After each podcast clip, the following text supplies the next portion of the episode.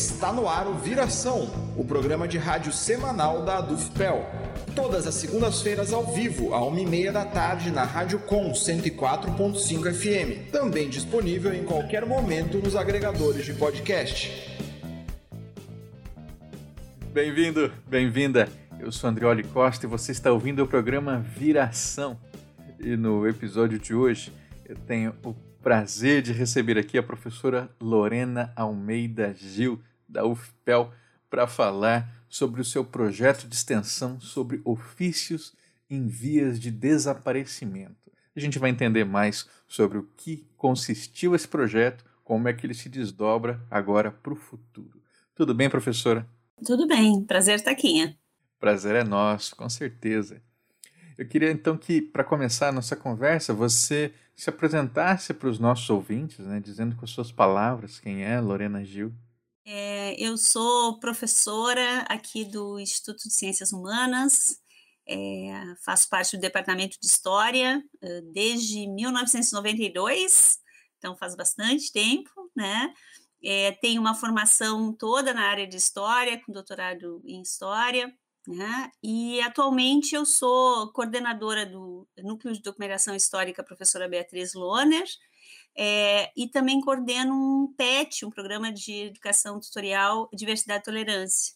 E atuo no programa uh, de pós-graduação em História aqui da casa. Me formei aqui na casa também, então sou, sou cria da casa, da UFPEL, com muito orgulho. Maravilha. E essa, como que se desdobrou seu interesse pela história oral? Então, eu atuo, o núcleo atua com história oral faz muito tempo, né? Os primeiros projetos de história oral foram feitos pela professora Beatriz Luana, que leva hoje o nome do, do núcleo, né? Porque ela faleceu em 2018. Porque quando o núcleo foi criado, a ideia é, de criação foi do Dr. Amilcar Gigante, que era reitor à época, que pediu para a professora Beatriz fazer um projeto que visasse uh, justamente estudar a história da universidade. Nós tínhamos muitos documentos dispersos em vários lugares, e a Beatriz então fez isso, construiu um projeto de pesquisa sobre a temática, e aí começou a entrevistar várias pessoas. Então, nós temos entrevistas, desde entrevistas com o professor Delfim, né, que foi o primeiro reitor, nós temos entrevistas com é, a, a, a Carmen Anselmi Duarte, com o, o Luiz Chu, né, na época, na uhum. década de 90, uh, eh, com uh, o Eurico Oliveira, enfim, nós temos muitas entrevistas ainda da década de 90. Uhum.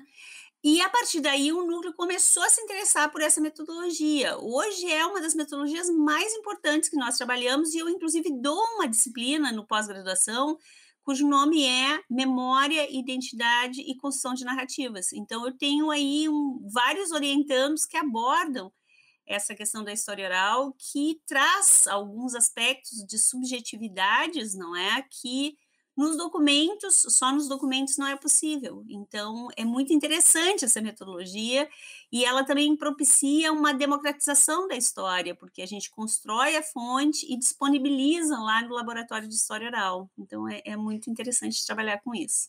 O, esse projeto que eu mencionei no começo, né, que é o A Beira da Extinção, é, ele usa essa metodologia da história oral, né?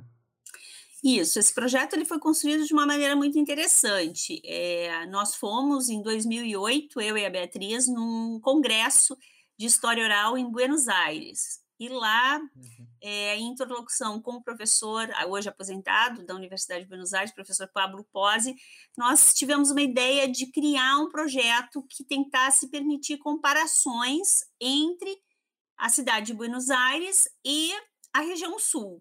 Então, nós pensamos em ofícios, né? Ofícios bem numa perspectiva do saber fazer, de algumas questões que eram trabalhadas e que eram passadas de pai para filho.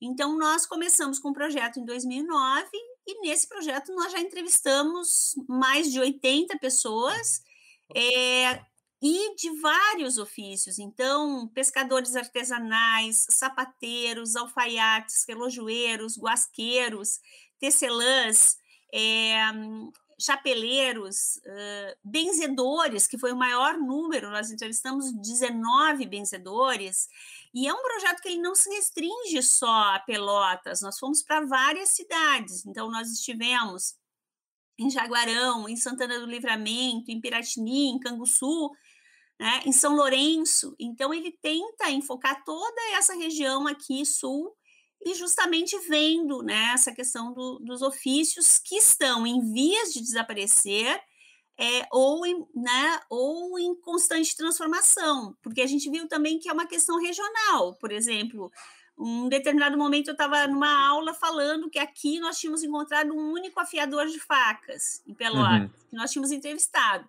E aí o rapaz do Nordeste me disse: Olha, professora, se a senhora for na minha cidade, que é uma cidade do interior, na Praça Central, é, no final de semana, às oito da noite, a senhora vai ver que naquela praça vai existir pelo menos dez afiadores de faca. Ah. Às vezes também é uma questão, né, que algumas comunidades usam mais esse tipo de trabalho e outras não.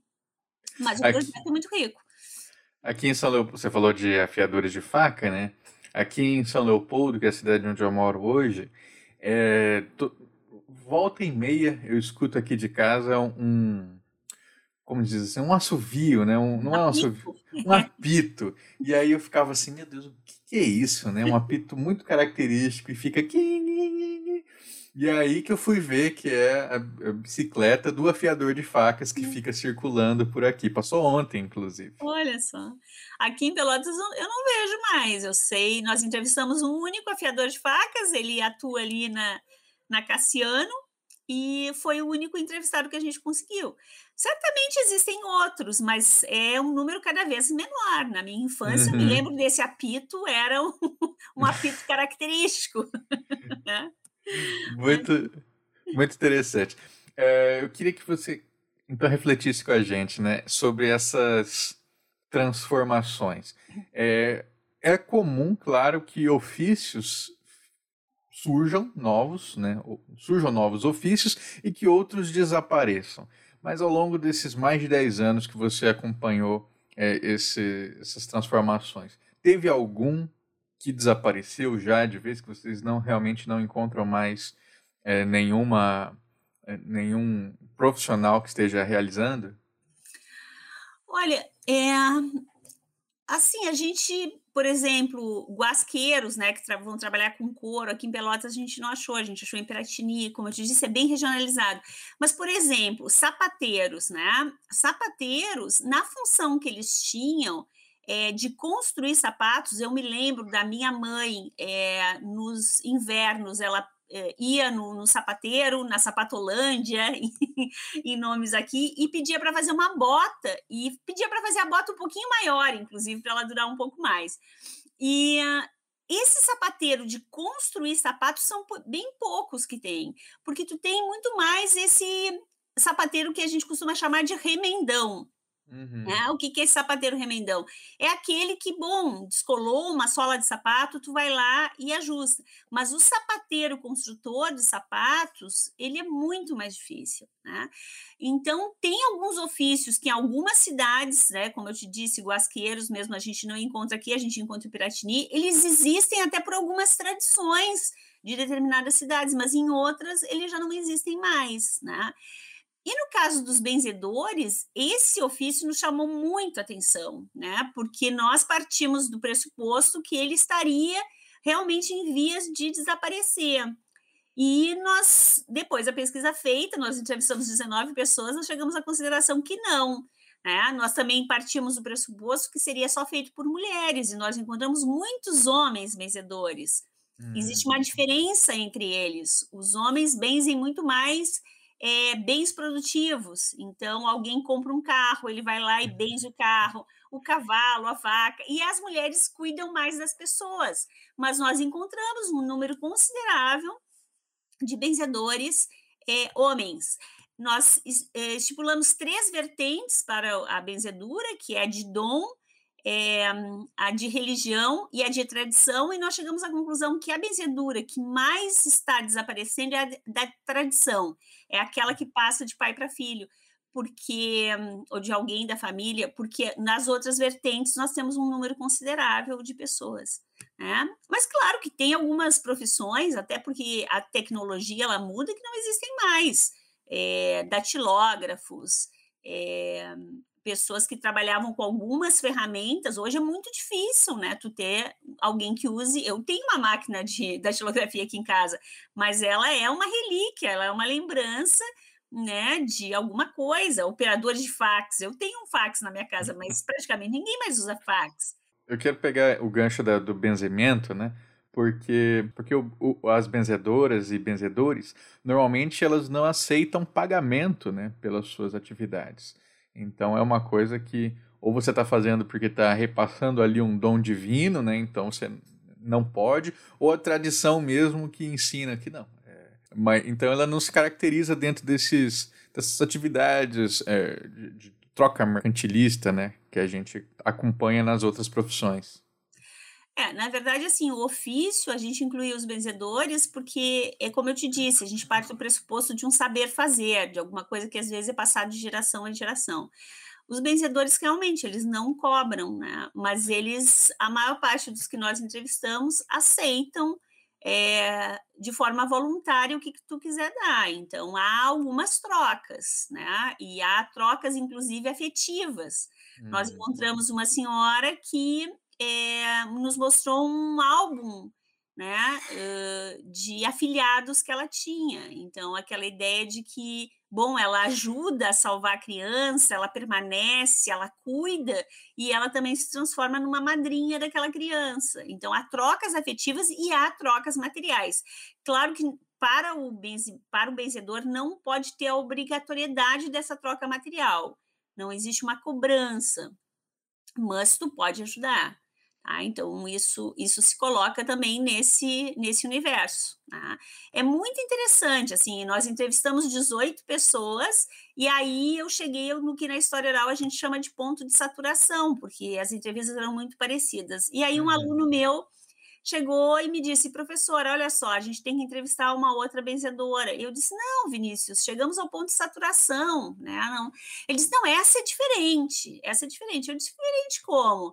Não, essa anota é, as rezas, anotou todas as rezas num caderninho, porque isso também é um traço dos benzedores. Eles começam a dizer as palavras, as rezas, é, em tom audível, e depois eles já falam bem baixinho, porque uhum. essas rezas só servem para os iniciados. E essa tinha feito um caderno. Ela tinha medo, ela não tinha encontrado ninguém, para repassar os ensinamentos e ela tinha medo que isso se perdesse.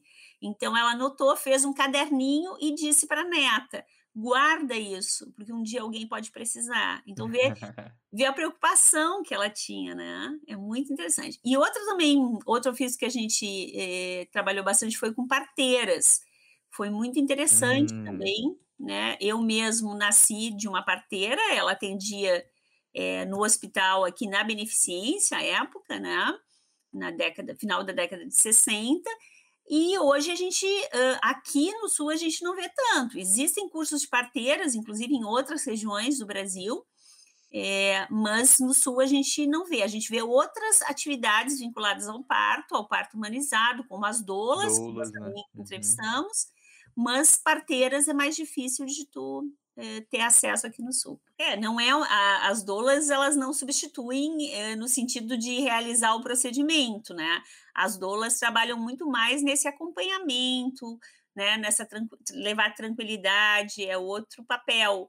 Hum. Porque hoje está se discutindo muito a questão da necessidade do parto humanizado. A gente chegou, é como se a gente tivesse chego a um ponto, né, de cesarianas no Brasil, um ponto muito alto, e como se a gente começasse a repensar. Não, nós precisamos repensar esse modelo de parto, né? O parto pode ser um, uma, enfim, um procedimento mais natural, em que a, a, a, mãe se conecte mais com o filho. Então, acho que a doula vem muito nesse sentido. A gente fez duas entrevistas com doulas também, e foi bem interessante. Mas parteiras, realmente, parteiras aqui na região sul, é como eu te uhum. disse, é muito regionalizado, porque tu vai para algumas regiões do Nordeste, do Norte, tu vai ver a importância ainda que a parteira tem. Né? É, até que ponto você consegue entrecruzar o que aquela pessoa, aquele indivíduo viveu enquanto a sua experiência com a historiografia né, registrada? Você conseguia encontrar pontos de encontro?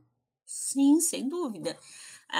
O projeto ele trabalha muito com análise documental e história oral. Dentro da história oral, a gente trabalha com a história oral temática, que é uma vertente da história oral. A gente tem um tema, que são ofícios, e a gente procura, forma a rede a partir daí.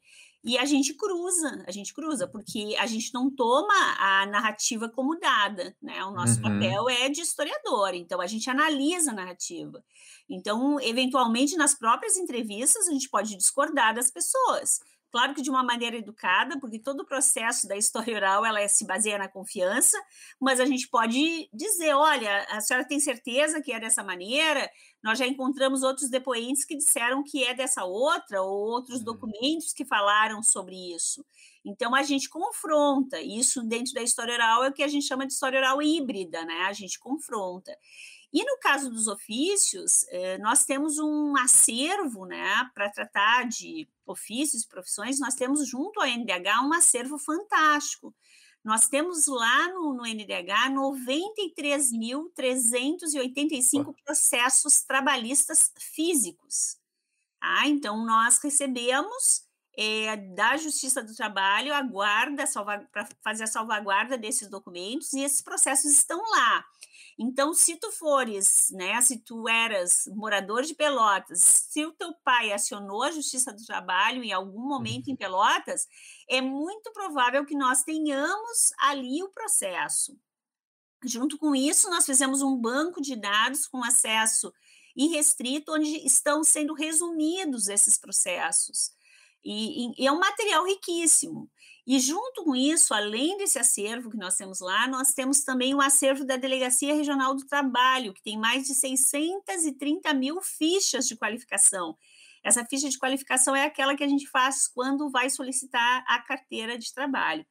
Esse acervo da DRT diz respeito a todo o Rio Grande do Sul.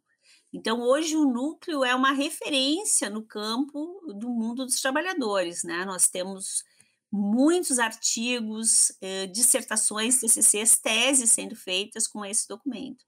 E de, de que tempo a que tempo esse acervo compreende? Esse acervo da Justiça do Trabalho ele é de 1936, então uhum. anterior à própria Justiça, porque a Justiça é de 41. Então, quando existiam só as juntas de conciliação, é, é, começa em 1936 e vai até 1998. Ah, então o volume documental ele é riquíssimo e ele propicia várias possibilidades, desde análise de demandas específicas dos trabalhadores, é, como situações como abusos, né? Abusos uhum. no trabalho, assédio, nem levava esse nome antes, agora assédio moral, assédio sexual, a questão da doença vai aparecer lá muito também. É, embora a doença hum, naquele tempo fosse mais eh, circunscrita à justiça comum, tinham alguns trabalhadores que tinham que se afastar por doenças como tuberculose pulmonar, como sífilis e tantas outras, e eles acabavam sendo demitidos e eles ingressavam na justiça do trabalho para buscar direitos. Então, é né, o NDH hoje é uma referência nessa, nesse tipo de documentação, além de materiais que nós temos sobre partidos políticos, sobre é, sindicatos, sobre fábricas, uhum. né, um material que nós temos lá é bastante rico mesmo. Nesse entrecruzamento de informações, né, em relação ao que os, aos seus entrevistados e aos temas de, de pesquisa, você conseguiu perceber alguma peculiaridade, por exemplo, em histórias contadas pelos negros ou por mulheres? Alguma coisa que sempre se repetia? Sem dúvida, né? A gente vive hoje. É... A gente, o que a gente vive hoje, a gente vivia também no passado, ou seja, nós temos, a gente não pode mais analisar apenas a questão da classe, né? Nós precisamos analisar a questão da raça a questão de gênero. É, se nós pegarmos, por exemplo, a pandemia de agora, a gente vai ver que de todas as pessoas, as mais cansadas, sem dúvida, são as mulheres, uhum. porque as uhum. mulheres tiveram que continuar trabalhando, muitas vezes é, dando apoio para os filhos no período que eles não estavam em escola, né? E cuidando do trabalho reprodutivo, porque no mais das vezes, mesmo quando um homem trabalha em home office, pouco ele faz dentro da casa. Ele a mulher continua indo ao supermercado, fazendo comida, limpando a casa e assim por diante. E no caso ainda da questão de raça, a gente vê que se as mulheres estão cansadas, as mulheres negras estão mais cansadas ainda, porque hum. elas têm mais dificuldade ainda nesse mundo laboral, porque mesmo com uma formação igual, elas são pessoas que re costumam receber menos ainda. Então, tu não pode fazer nenhuma análise hoje pensando só na questão de classe. As questões de raça e as questões de gênero, elas devem ser uma preocupação, né, a partir dos, dos estudos interseccionais, né, que a gente eh, trabalha. Então, o que a gente via, o que a gente vê agora, né, André? Olha, a gente também via na década de é, 30, 40. Só para ter uma ideia, nós analisamos os processos das mulheres na Justiça do Trabalho e os processos das mulheres são muito mais improcedentes do que os dos homens. Tá? A gente fez uma análise quantitativa e chegamos à, à, conclusão que quando a mulher demandava na Justiça do Trabalho, a maior uhum. possibilidade que ela tinha era de improcedência. Por quê? Porque naquela época se via o salário das mulheres como complementar aos dos homens. Né?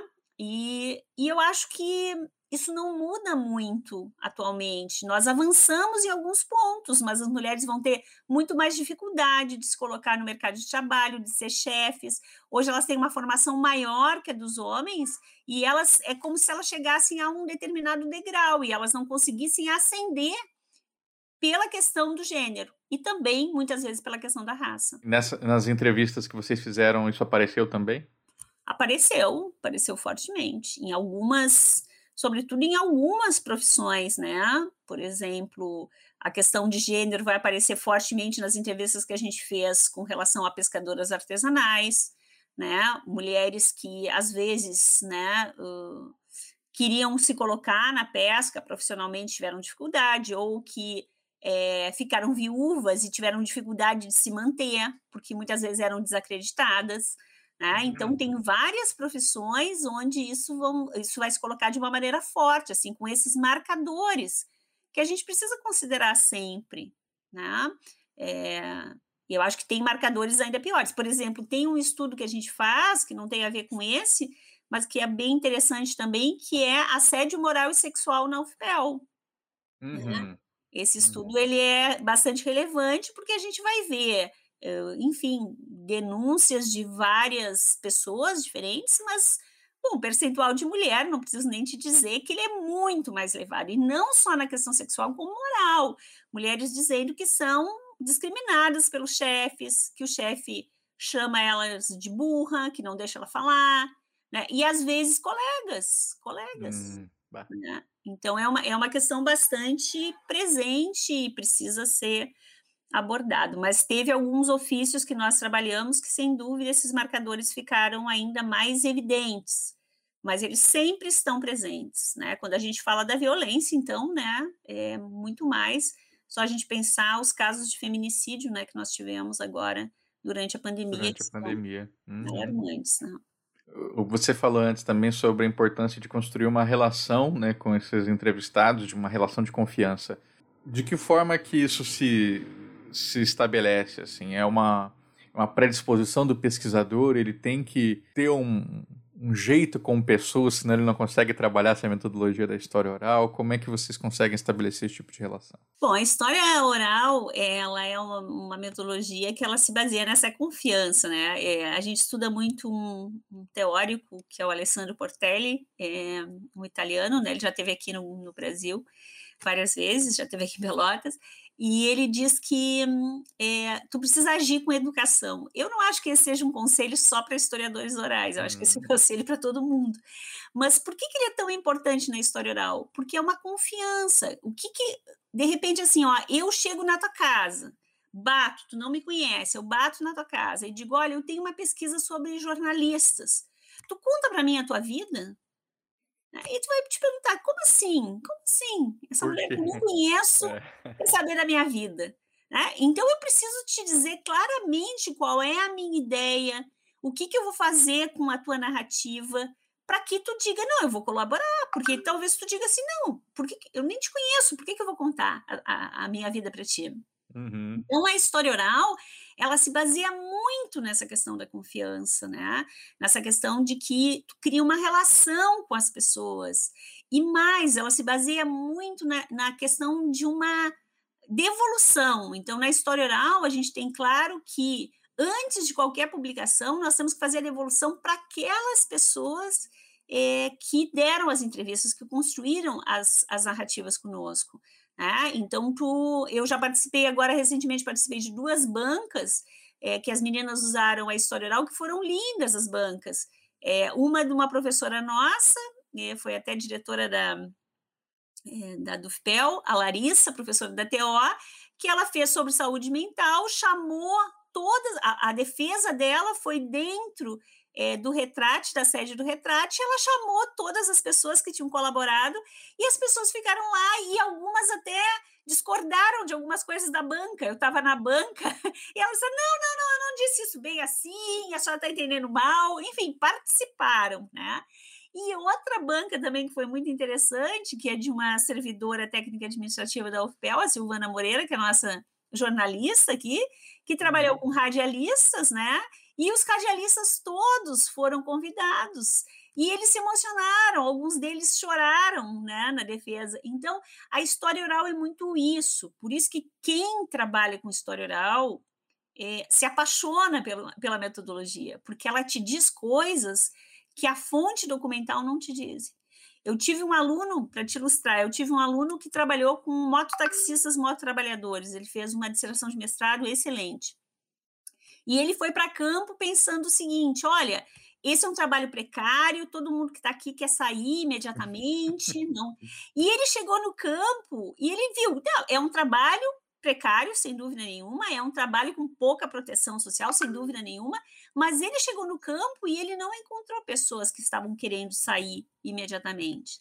Né? Então, a história, pelo contrário, então a história oral ela te traz essa subjetividade, essa coisa que um processo judicial é mais difícil de ter. Ele também tem, porque quando, mas quando as pessoas falam, tem isso, mas a, a, fala deles é mediada por um juiz, é mediada por um advogado. Uhum. E, e nessa, na história oral não tem essa mediação. Tem que trabalhar com uma perspectiva, né, de, um, de construir uma, uma igualdade, uma, uh, uma possibilidade de uma conversa franca. É, é difícil isso, mas é essa a nossa intenção. E quando você já estabeleceu uma relação de proximidade, então, só que você também está trabalhando com, com atividades muito precarizadas, provavelmente, e que não dão a ele a devida condição de vida. Como é que a gente trabalha com isso sem, sem se deixar levar, por exemplo, pela, pela busca pela salvaguarda ou pela busca por, por tentar realocar aquela pessoa profissionalmente, sabe? Não, não se deixar levar demais. É um tema, é um tema difícil, né? Porque tu, é, como tu diz, né? Depois da gente fazer tantas entrevistas, é, a gente não tem como não se modificar com a história das pessoas. A gente, né? A gente tem que muitas vezes a gente se coloca no lugar das pessoas. As pessoas às vezes fazem perguntas para a gente, contando uhum. de determinada situação, e te perguntar, e se fosse tu, o que, que tu faria? Né? Isso, isso acontece. E, e, o historiador oral ele deve responder. Ele não deve dizer, não, isso é uma pesquisa, eu estou aqui te entrevistando, não importa. Não, tu tem que responder o que, que tu faria, né? Ou tentar, enfim, criar esse vínculo. Eu acho assim, ó, o que eu acho é, é isso. A gente não tem como mudar a situação de vida daquelas pessoas, mas eu acho que mostrar o que eles sentem é, mostrar como eles vivem pode ser um trabalho importante, né? Pode ser um trabalho que não transforme a vida individualmente, mas que busque outras formas é, de luta, de resistência, né? Então, eu acho que é isso. Para mim, é uma das metodologias que tem essa perspectiva de transformação. É, mas é difícil realmente, porque eu vou lá, eu faço perguntas, eu vou embora e ele continua naquela mesma situação né? Uhum. Então, é extremamente, é extremamente complicado. Muitas vezes a gente sai e, e, e busca né, até se informar melhor sobre o assunto para ver o que, que se pode fazer, mas de fato a gente não tem como resolver a vida da pessoa. Mas a gente pode, com o nosso trabalho, contribuir para pensar melhor sobre o assunto e, em alguns casos, até, por exemplo, quando pensa em assédio, enfim, trabalhar para a constituição de políticas públicas, né? Porque, por exemplo, se a gente entrevista várias mulheres dentro da universidade e, e vê que elas estão desprotegidas numa, num ambiente que deveria ser plural, que deveria ser diverso, esse estudo deveria servir para que essa instituição promovesse mudanças, né? Uhum. Então, não adianta só a gente estudar as coisas, a gente precisa alterar. Mas é, é difícil, realmente. É, uma, é um debate interessante esse que tu propõe, porque é bastante difícil. Para a gente se encaminhar para o final, então, professora, queria que você comentasse para a gente sobre o desdobramento desse projeto de pesquisa, né, desse projeto de extensão, para pensar outras atividades profissionais que também estão em transformação. Né? Como é que vocês estão trabalhando agora? Então, esse projeto, ele foi um projeto que iniciou em 2009, ele foi até 2021, ele durou muito mais tempo do que a gente previu, né? Enfocou várias, vários ofícios e só que a gente viu assim, ó, que no decorrer desse tempo e há muitos anos isso vem acontecendo, né? Sobretudo a partir da década de 1970, com a reestruturação produtiva do capitalismo, né? Uh, há muitas mudanças. O, capitalismo, ele, para se tornar mais flexível, né, ele buscou se tornar mais flexível. Flexível é uma palavra difícil de ser utilizada, né, porque ela tem várias, vários significados, mas ele acabou uh, precarizando muito mais as relações de trabalho. Então, hoje a gente tem é, conceitos que a gente trabalha, como o precariado, formas de precariado, é, trabalho part-time, é, tra uh, trabalho intermitente, enfim. Então, a gente percebeu que algumas categorias de profissões precisariam ser trabalhadas. Então, por exemplo, a nossa intenção agora é começar a enfocar essas categorias, que a princípio não eram categorias em vias de desaparecimento e que hoje se colocam dentro desse viés, seja por questões tecnológicas, seja por questões da reestruturação produtiva, né?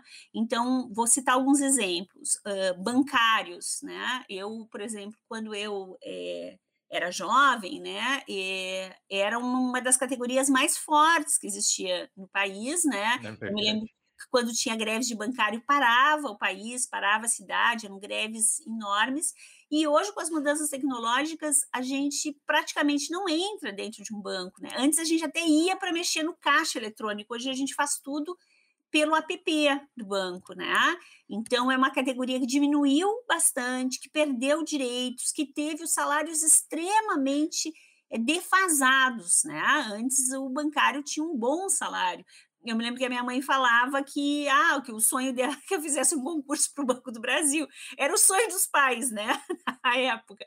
E, um, bom, e hoje não é. E também é, carteiros, e uma, conversava né, antes, é, uma das profissões que eu acho que é bem interessante da gente pesquisar também são os próprios professores, né?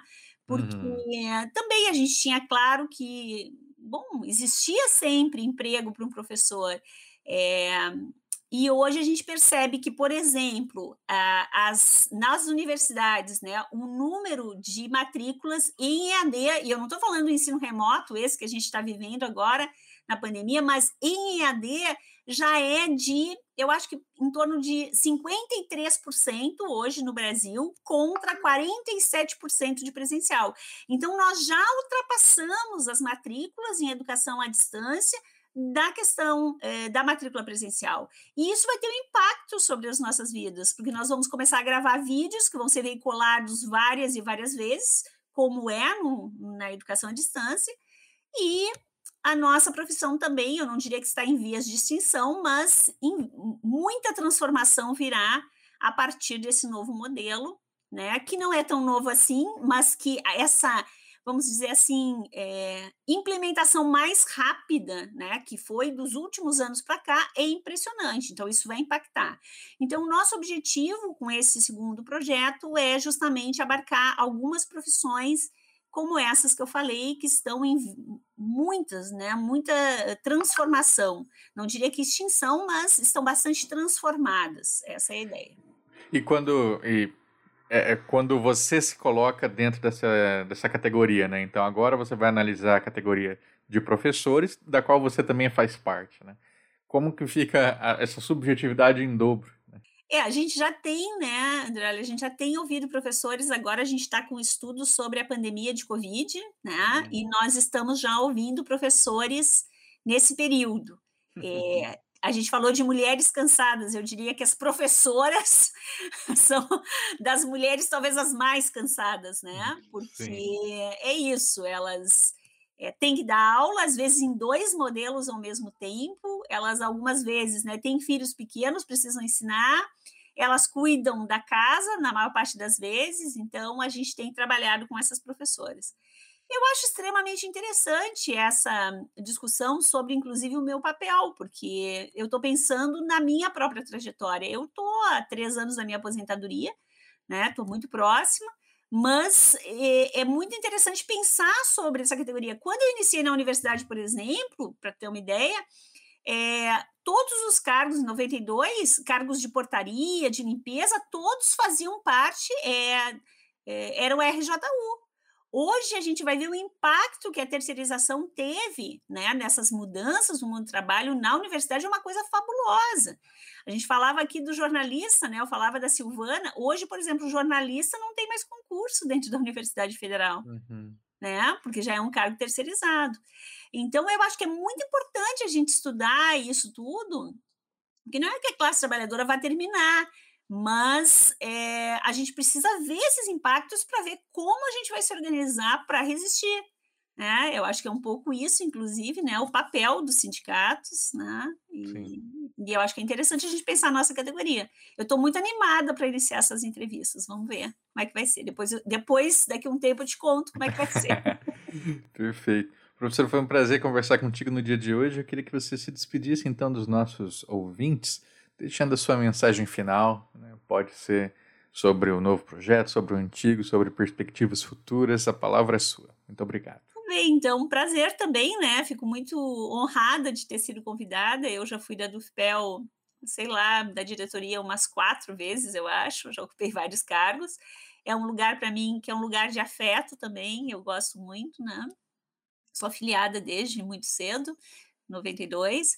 Então, eu deixo essa mensagem de que vocês entrem lá na página do NDH, conheçam o nosso acervo, né? É um acervo muito interessante para pensar sobre o mundo dos trabalhadores e das trabalhadoras, e a gente fica também muito orgulhoso, né, de que ele leve o nome da professora Beatriz Loner, né, que foi uma professora que pesquisou é, negros, mulheres, trabalhadores, né, teve uma história de luta, foi professora do Estado, depois foi professora é, da universidade, tentou lutar contra a morte, porque ficou dois anos hospitalizada, né, e acabou falecendo. Então, entrem lá no nosso site, vejam o que a gente está produzindo, é muito interessante, né? E eu acho que isso também é uma responsabilidade social da universidade, né? A universidade tem que trabalhar com pessoas, né? Eh, como as pessoas que a Bia trabalhou, e a nossa meta é sempre isso. A gente tem muitos projetos com mulheres, muitos projetos com é, negros, com trabalhadores, né? E a gente acha que esses lugares são importantes dentro da universidade, que mesmo com as cotas ainda continua sendo um lugar de muito uhum. privilégio. É isso, muito obrigado, viu? O Viração é o programa de rádio semanal da Associação de Docentes da UFPEL, a DUFPEL, seção sindical do Andes Sindicato Nacional. O programa é apresentado todas as segundas-feiras, à uma da tarde, na Rádio Com 104.5 FM.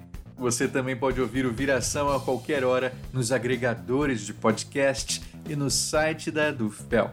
O programa de hoje foi produzido por Gabriela Vensky e apresentado e editado por Andrioli Costa. A coordenação é do professor Luiz Henrique Chu vice-presidente da Dufpel. A música que você está escutando é Welcome to the Show de Kevin MacLeod, uma trilha de direito livre disponível em filmmusic.io. Para mais notícias, acesse adufpel.org.br e arroba adufpel em todas as nossas redes sociais. Se tiver alguma sugestão de pauta, escreva para imprensa@adufpel.org.br. Agradecemos a audiência e até mais.